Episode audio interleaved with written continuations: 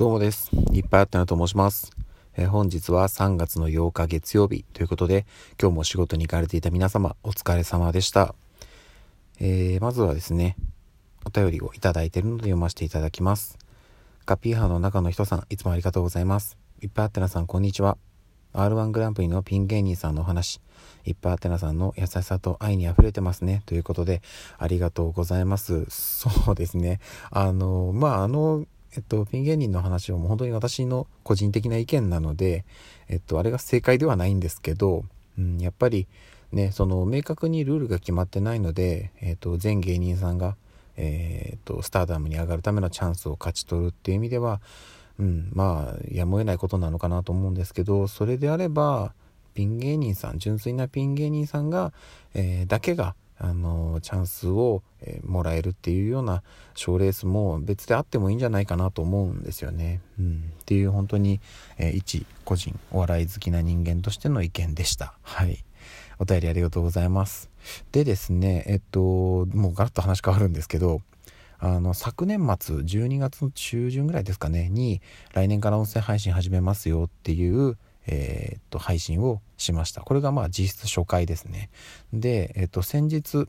あのラジオトーク素敵な3人組さんのえー、っとまあ、イベントといいますかえっとそちらへのまああの特別編という形でちょっとあの怖い話をさせていただいたっていうのが、えー、1回ありました。そしてそれから少ししてえっ、ー、と、うっちーさん、内田恵美さんの、えー、レディオスターオーディションお疲れ様でしたというメッセージを、えー、配信させていただきました。こちらの3回分をイレギュラー放送としてカウントすると、え今日の朝配信が、レギュラー放送としてはちょうど100回目という形になってました。はい。なので、えーとまあ、もう本当に通過点でしかないんですけれどもようやく純粋な、えー、レギュラー放送としては100回到達することができました。引き続き頑張っていきますということと、あのー、ちょっと改めてえーと、音声配信始めてすぐ1月の1日2日3日あたりのやつを改めて聞いてみたんですけどいや劇的に私成長してますね。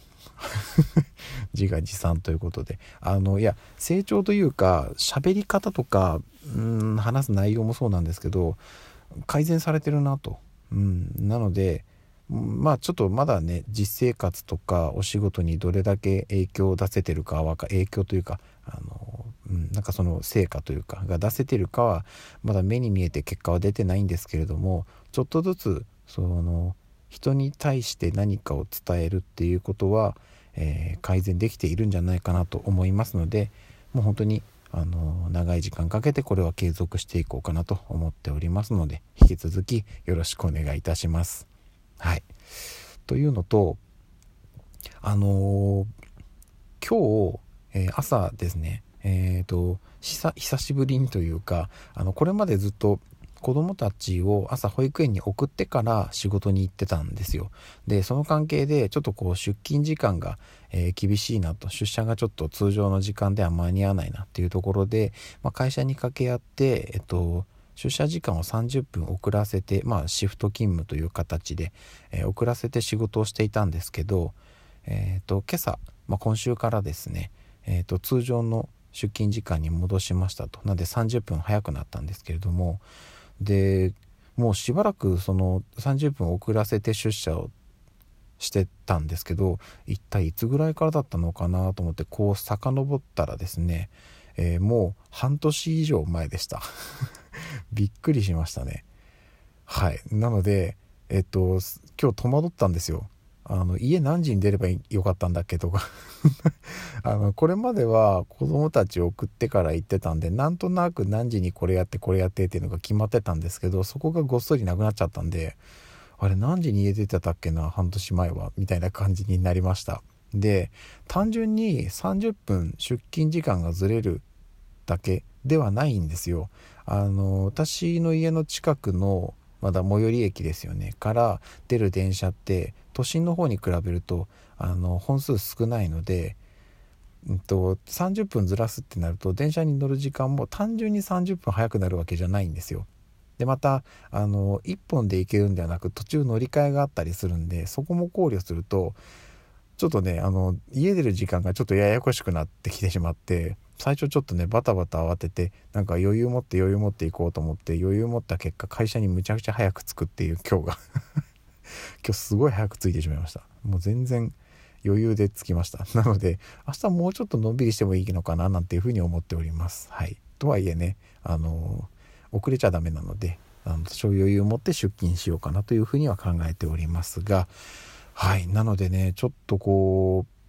うまあ変な話やむを得ないことなんですけど今週から子供たちをね送るのがちょっと妻の、えーと、お仕事になってしまったので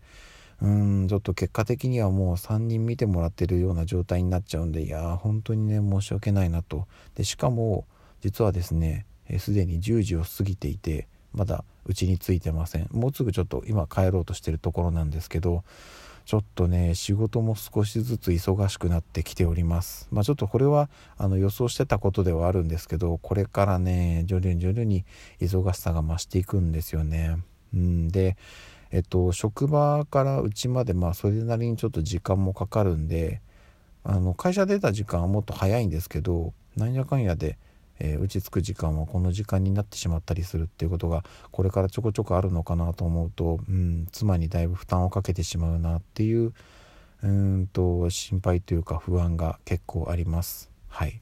なんですけどちょっとね申し訳ないけどもまあ妻にはね平日頑張ってもらってとはいえあの帰ってから私の方でサポートできる部分はサポートしてなるべくちょっと妻の負担を少しでも、えー、和らげてあげたらあげられたらいいんじゃないかなというふうには思っておりますのでそこは頑張っていきます。はい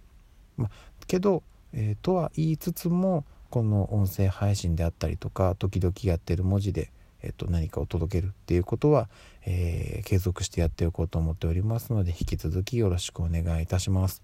であの毎回ですね毎回というかあの本当にありがたいことにカッピー派の中の人さんからお便り頂いてるんですけれどもえっと何人か聞いてくれているのは知ってますカッピー派の中の人さん以外もお便りくれているのは、えー、いるんですけど